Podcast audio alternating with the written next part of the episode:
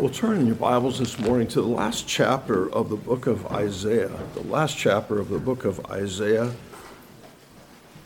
which is chapter 66, and I'll be reading verses 1 and 2. Isaiah chapter 66, and then I'll be reading verses 1 and 2.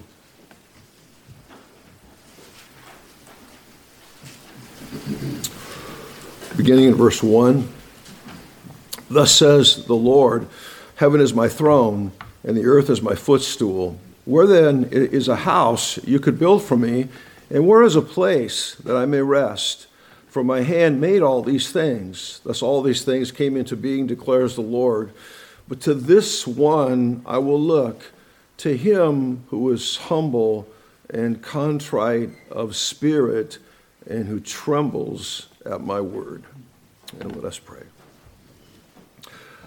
Father, thank you so much for the privilege we have of drawing near to Thee and the intercessory work, the constant intercessory work of your Son in our behalf. We thank you for that, and we come to Thee boldly because of that glorious reality. And these moments, I, I would uh, ask for the help of your Holy Spirit during this time together. Uh, I pray that you would help me to bring forth your, your holy word in a way that is, is pleasing and honoring to thyself and, and truly instructive to the minds and, and hearts of each one that is here. I, I would pray that you would give all of us uh, ears to hear what you would have for us, and you would illuminate our, our hearts and our minds to behold precious things from your law. And so I just commit this time to thee and pray it would be a, a, special preparation for observing the Lord's table.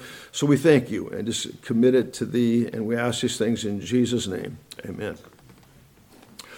Well, I'm still a little bit in the mode of um, transferring from one year to the next. I mean, I know we're several days in, uh, and my intention is to return to Hebrews next uh, Lord's Day morning.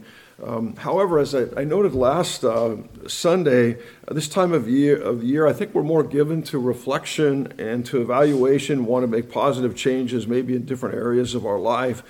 And to the degree that uh, such is the case, what I uh, want to do, want to seek to do this morning is take advantage of that one more time for one more Lord's Day.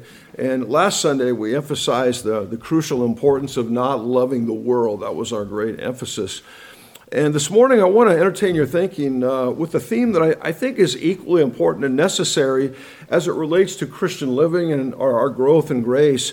And it has to do especially with the nature of your relationship to the Holy Scriptures. So I'm not talking or addressing this morning the issue if you have a Bible plan for reading through the Bible this year. I think that's very commendable and the better part of wisdom to have some strategy to cover the whole landscape of Scripture. But rather, what I want to bring before your thinking this morning is what I believe is a necessary disposition of soul and spirit to benefit from our relationship to Holy Scripture.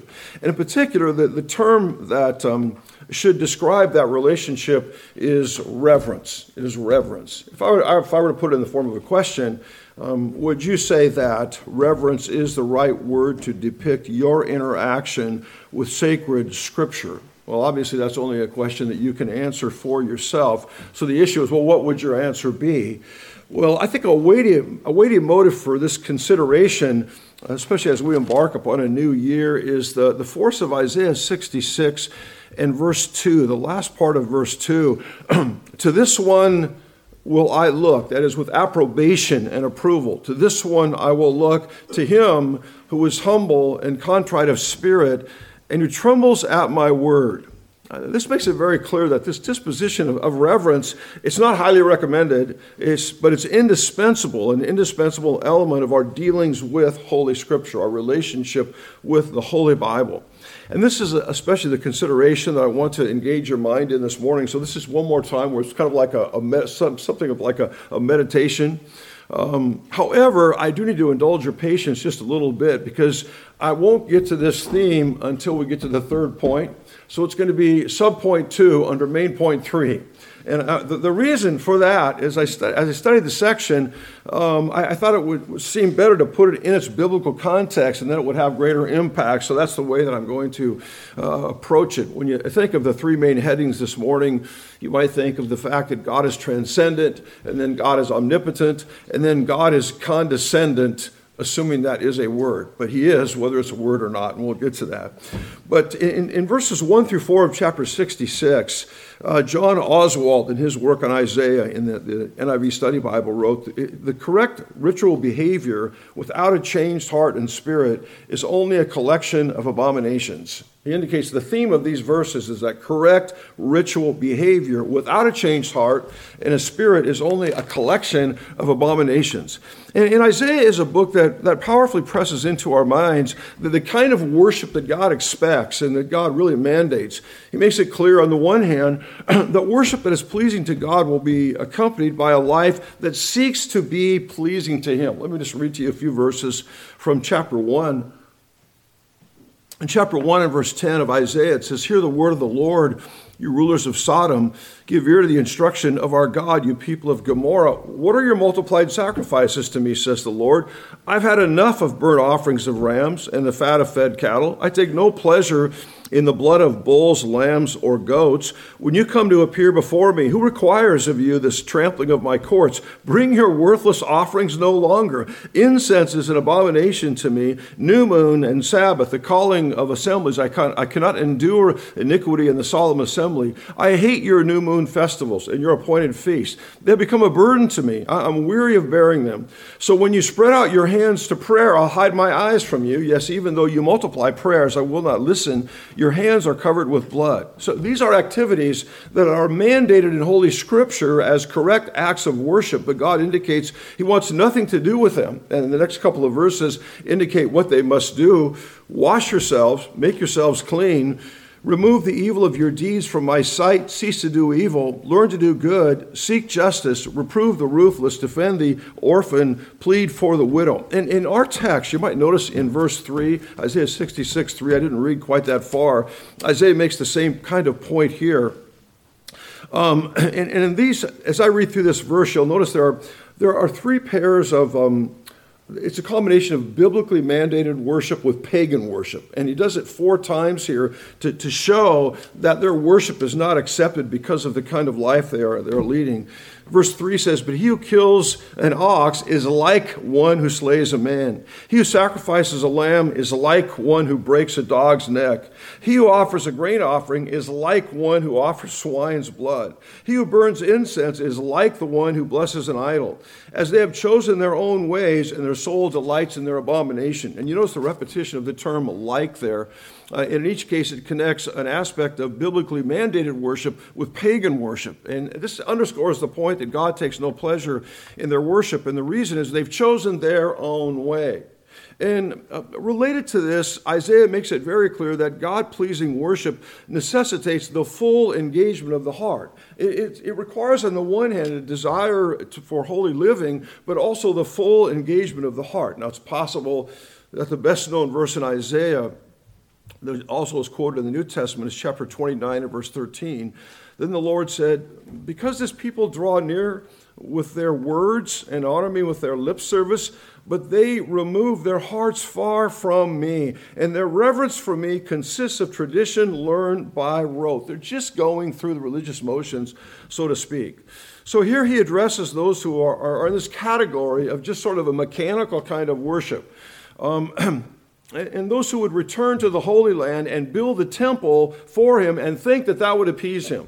And so it's, the strategy that Isaiah employs in, in confronting people like that is to, to placard the character and the nature of God before them. Those who would think in such terms, they need to have the character of God pressed immediately into their soul. So I would have you notice that he does this in, in three different ways. First of all, by the transcendence of God, the transcendence of God.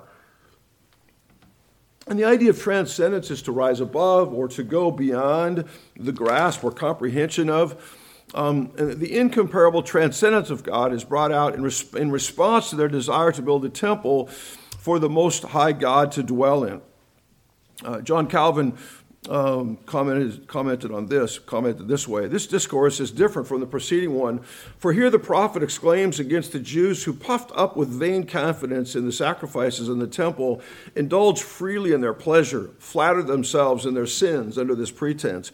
He shows that this confidence is not only foolish and groundless, but diabolical and accursed, for they grossly mock God who endeavor to serve and appease him by outward ceremonies. Accordingly, he reproaches them with endeavoring to frame an idol in place of God when they shut him up into the temple. And Matthew Henry uh, says the Jews in the prophet's time and afterwards in Christ's time gloried much in the temple and promised themselves great things from it. To humble them, therefore, and to shake their vain confidence, both the prophets and Christ foretold the ruin of the temple that God would leave it and then it would soon be desolate. After it was destroyed by the Chaldeans, it soon recovered itself, and the ceremonial services were revived with it. But by the Romans, it was made a perpetual desolation, and the ceremonial law was abolished with it.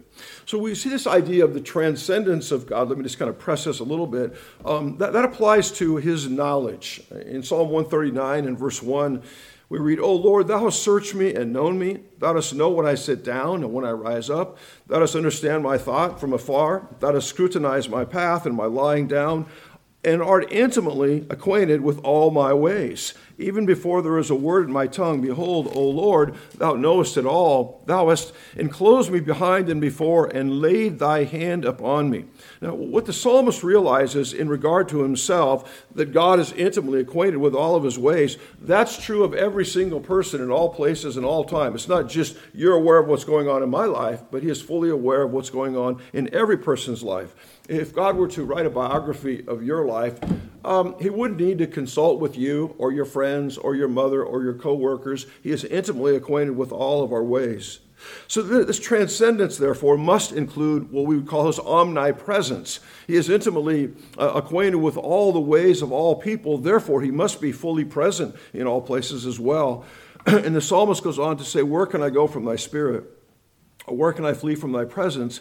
If I ascend to heaven, thou art there. If I make my bed in Sheol, behold, thou art there. If I take the wings of the dawn, if I dwell in the remotest part of the sea, even there thy hand will lead me, and thy right hand will lay hold of me. If I say, Surely the darkness will overwhelm me, and the light around me will be night, even the darkness is not dark to thee.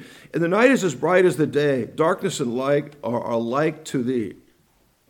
So, those who are being addressed, they, don't have these kind of lofty conceptions of the being of God. Edward Young wrote, It is as, as much as God is thus king over all, what is this house that these disobedient ones will build for him? This is not a condemnation of earthly temples as such, but a condemnation of the idea that God can be confined to and is satisfied with such an abode. Solomon had built his temple for the Lord, but in doing so was well aware that God was not confined to an earthly building and that only in a symbolical sense could one speak of the temple as the dwelling, dwelling of God. The rebellious Jews believed that they might construct the temple as a place of rest for Yahweh. In the temple, however, he would have no place of rest, nor would it be his sanctuary. Those who would build a house influenced by such conceptions were seeking to render the infinite finite, the eternal temporal, the creator a mere creature. And I might add also, and this is especially brought out in the text, it's a ruling kind of transcendence. The language uh, the language of heaven is my throne and the earth is my footstool, I think brings this out. Again, Edward Young, the last prophecy begins and immediately points us to the immensity of God. God is so great, the heaven or heavens can't contain him. With the figure of heaven as God's throne and the earth as his footstool, the prophet is asserting that God is king of all and rules over all, and that all creation is subject to him. So God's character is such that it compels true worship and adoration from the heart. And then commenting on this phrase, and where is a place that I may rest. Here's not a denial that God would have a resting place, but simply the denial that any house that apostates think they can build for God, if not accompanied by true devotion, such as was characteristic of Solomon, is a house, a place, or of rest at all. The language is reminiscent of the remainder of the second part of Isaiah. He had prophesied the exile and return, sees through the spirit of prophecy that the unconverted, disobedient people, having come into their own land again, are interested in the externalities of temple worship. Their sacrifices and offerings, however, are heathenish and idolatrous. The true Creator cannot endure endure such worship. So, the first aspect of God's being that Isaiah placards before their thinking process is that God is transcendent. It, it, applies to his knowledge, it applies to his power. He is fully present in all places at all times. And then the second aspect of his character that is brought out here is his incomparable power, his omnipotence, his incomparable power. And here we move to verse 2 For my hand made all these things Thus, all these things came into being, declares the Lord. This is a, further response to those who would construct a temple with the expectation that um, it would be, God would be constrained to reside there. The temple uh, made by men are, uh, are contrasted with the great material temple of the universe. And, and the words, all these, my hand made all these things, indicates um, all that is contained in heaven and earth. Exodus 20 11 says, In six days the Lord made the heavens and the earth, the sea, and all that is in them. Along the same line, Psalm 146 6, who made heaven and earth, the sea, and all that is in them, who keeps faith forever. And then the, the phrase, thus all these things came into being, that calls to mind the repetition of the words, and it was so in Genesis chapter 1, just to refresh your, your minds. In chapter 1 and verse 9, God said, let the waters below the heavens be gathered into one place, and let the dry land appear. And it was so. Then God said, Let the earth sprout vegetation, plants yielding seed, and fruit trees bearing fruit after their kind, with seed on them on the earth. And it was so. And let them be for lights in the expanse of the heavens to give light on the earth. And it was so. Then God said, Let the earth bring forth living creatures after their kind, cattle and creeping things, and beasts of the earth after their kind. And it was so. And one commentator wrote, Inasmuch as his hand has brought into existence heaven and earth, those who think that a mere earthly temple would be a pleasing place of rest for him are haughty in spirit and heart, for they have shown themselves disobedient to him.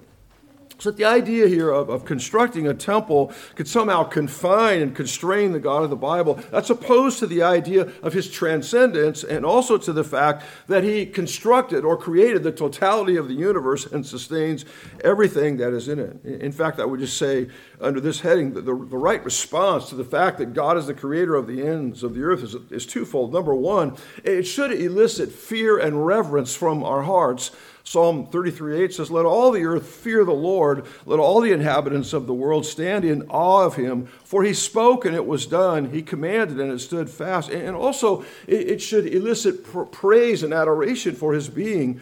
In Revelation chapter 4, verse 11, Worthy art thou, our Lord and our God, to receive glory and honor and power, for thou didst create all things, and because of thy will they existed and were created. So, what's going on here? Isaiah is making it clear that those who are guilty of simply going through the motions of worship without an interest in holy living, without the deep involvement of the heart, are radically mistaken to think that by building a temple they could somehow appease the transcendent God of the Bible. And by these actions could, in, any measure, confine or control him. They need to come to grips with his infinite character and power. They need to be affected by the character of God. Well, then, in the third place, they need to contemplate the condescension of God. The condescension of God. What kind of person will God positively, in light of this, what kind of person will he positively respond to? Verse 2 says, But to this one I will look, to him who is humble and contrite of spirit and who trembles at my word. That's the right response, not arrogance, not pride, but humility and contriteness. This little phrase, to this one I will look. It's to have regard. It, implies it implies uh, approbation, acceptance, and affection. A good example of this, I think, is in Genesis chapter four and verse three, and God's response to uh, Abel as opposed to Cain. Let me just read to you these verses. It came about in the course of time that Cain brought an offering to the Lord of the fruit of the ground, and Abel, on his part, also brought the firstlings of the firstlings of his flock and of their fat portions. And the Lord had regard for Abel and for his offering. But for Cain and for his offering, he had no regard. So Cain became very angry and his countenance fell. Now, there, there are some who believe the reason that God uh, accepted Abel's sacrifice is because it was a blood offering. And, and, and you may think that, and, and you may embrace that. And if you do, that's okay. Uh, I'm of the, of the persuasion here, and by the way, you're in good company if that's the way you look at it. Nevertheless, I'm of the persuasion that the, that, that the reason Abel's sacrifice was accepted was the condition of his heart. Uh, John Calvin, I thought, had some helpful comments here. He makes the point what is emphasized is not so much the offering, but the one who is giving the offering. Uh, in verse 3, it says, Cain brought forth an offering to the Lord. Verse 4, Abel on his part also brought of the first, firstlings of his flock. The Lord had regard for Abel and for his offering, but for Cain and his offering, he had no regard. And as you continue reading through that chapter, you realize what kind of a, a man Cain was. He, became angry with his brother he murdered him. And in 1 John 3.12, it says, Not as Cain, who was of the evil one and slew his brother, uh, Hebrews 11, 4, by faith Abel offered to God a better sacrifice than Cain. So be that as it may, uh, at least I, I, think his, his heart was right. So God had regard for him and accepted his sacrifice. But note further uh, that God looks with favor upon persons who display two closely related qualities here. The first, I'm actually putting a couple words together, but the first one is who is humble and contrite of spirit humble and contrite of spirit. Spirit uh, refers to the disposition of the heart. Um, humility is a term that is translated um, affliction in some cases. He does not forget the cry of the afflicted. Uh, he does not forget the afflicted. He will have compassion on his uh, uh afflicted. Um, it's used of those who are the subjects of divine grace. In Isaiah 61 1, which the Lord applies to himself in the New Testament, the Spirit of the Lord God is upon me because the Lord has anointed me to bring good news to the afflicted. He has sent me to bind up the brokenhearted, to proclaim liberty to captives and, and freedom to prisoners. Um, and then the term contrite is closely related in meaning. It's used in 2 Samuel chapter 4 of one who's crippled in his feet. Psalm 34 18, very similar to our text. The Lord is near to the brokenhearted and saves those who are, are crushed in, in spirit. J. Alexander wrote, Contrite or broken in heart or spirit.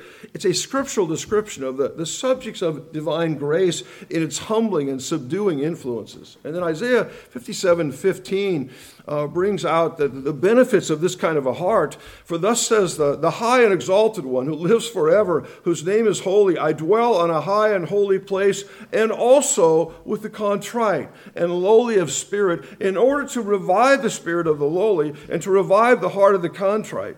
So, contrite and humble are not only objects of his approbation and affection, but they're also subjects of his reviving work. This is to give life or energy to.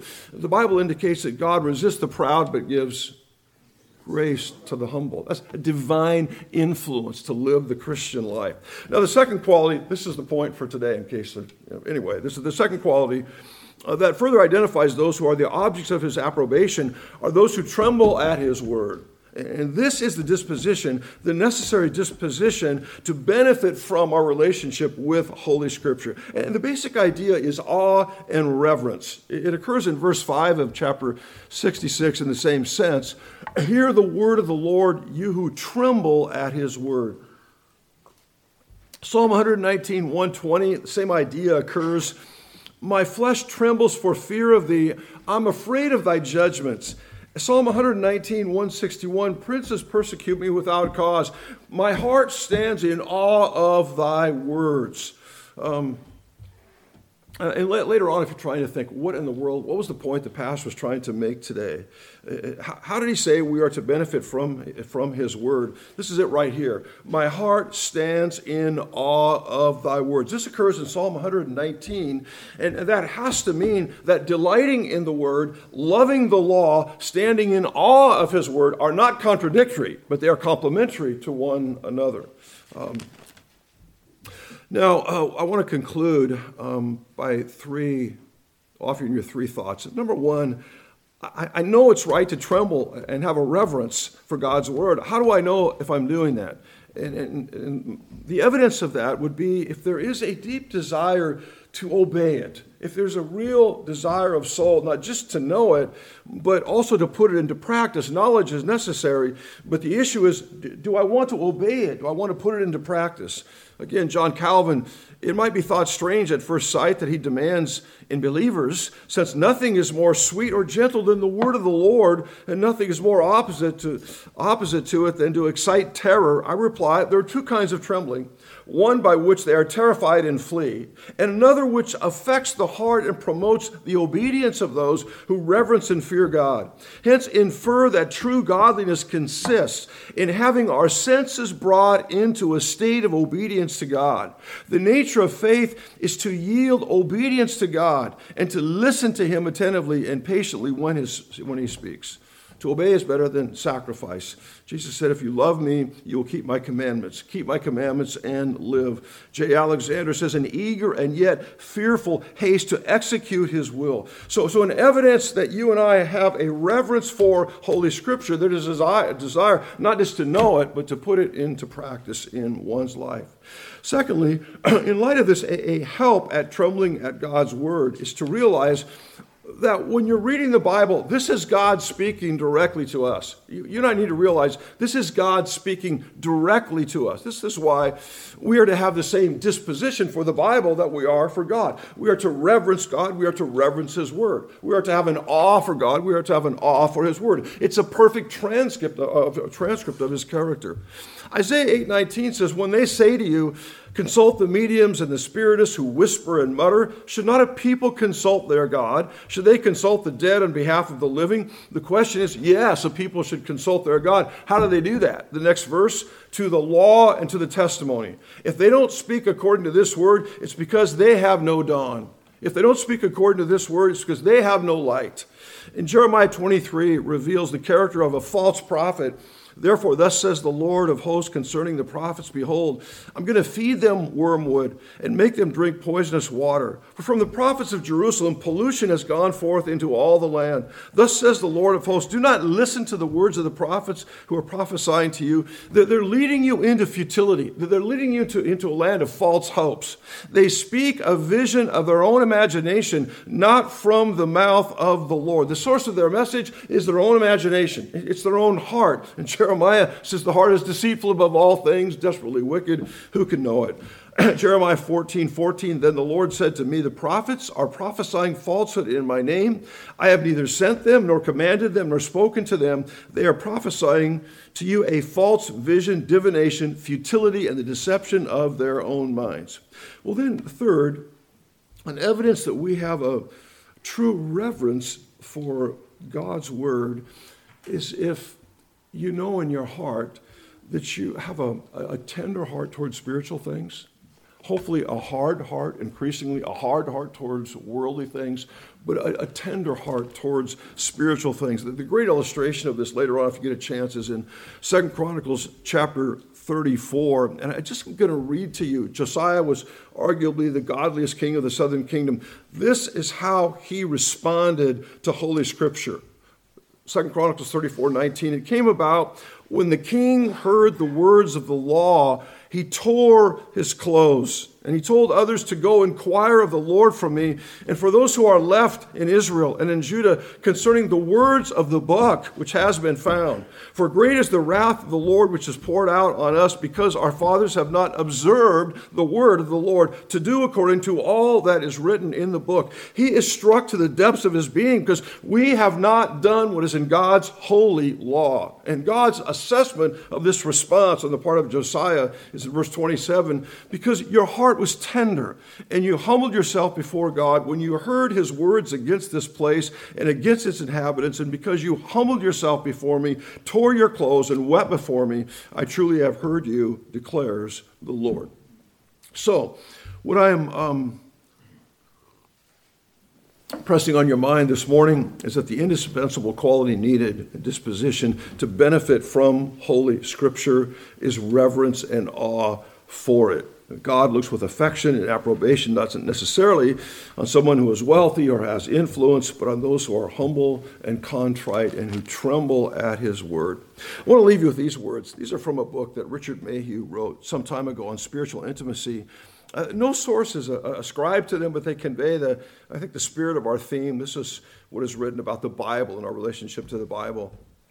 It says this book contains the mind of God, the state of man, the way of salvation, the doom of sinners, and the happiness of believers.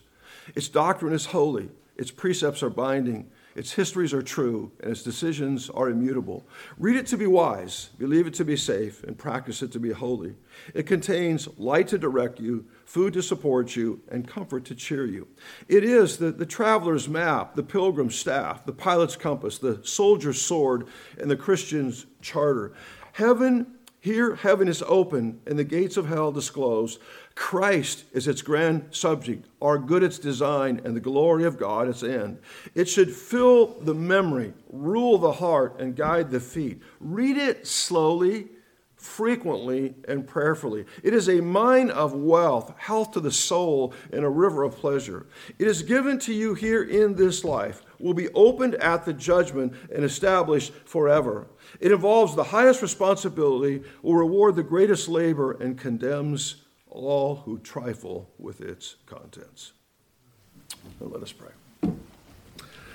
Father, we thank you that you have given us a, a holy book to guide us and direct us in all circumstances. We, we thank you for that. I pray that you would take what we have considered this morning and help us to be people who delight in your law and love your law but also reverence your pure, holy word. We know it is you speaking directly to us. I pray that you might be pleased to take these considerations, apply them to our own souls for our own good and for your glory.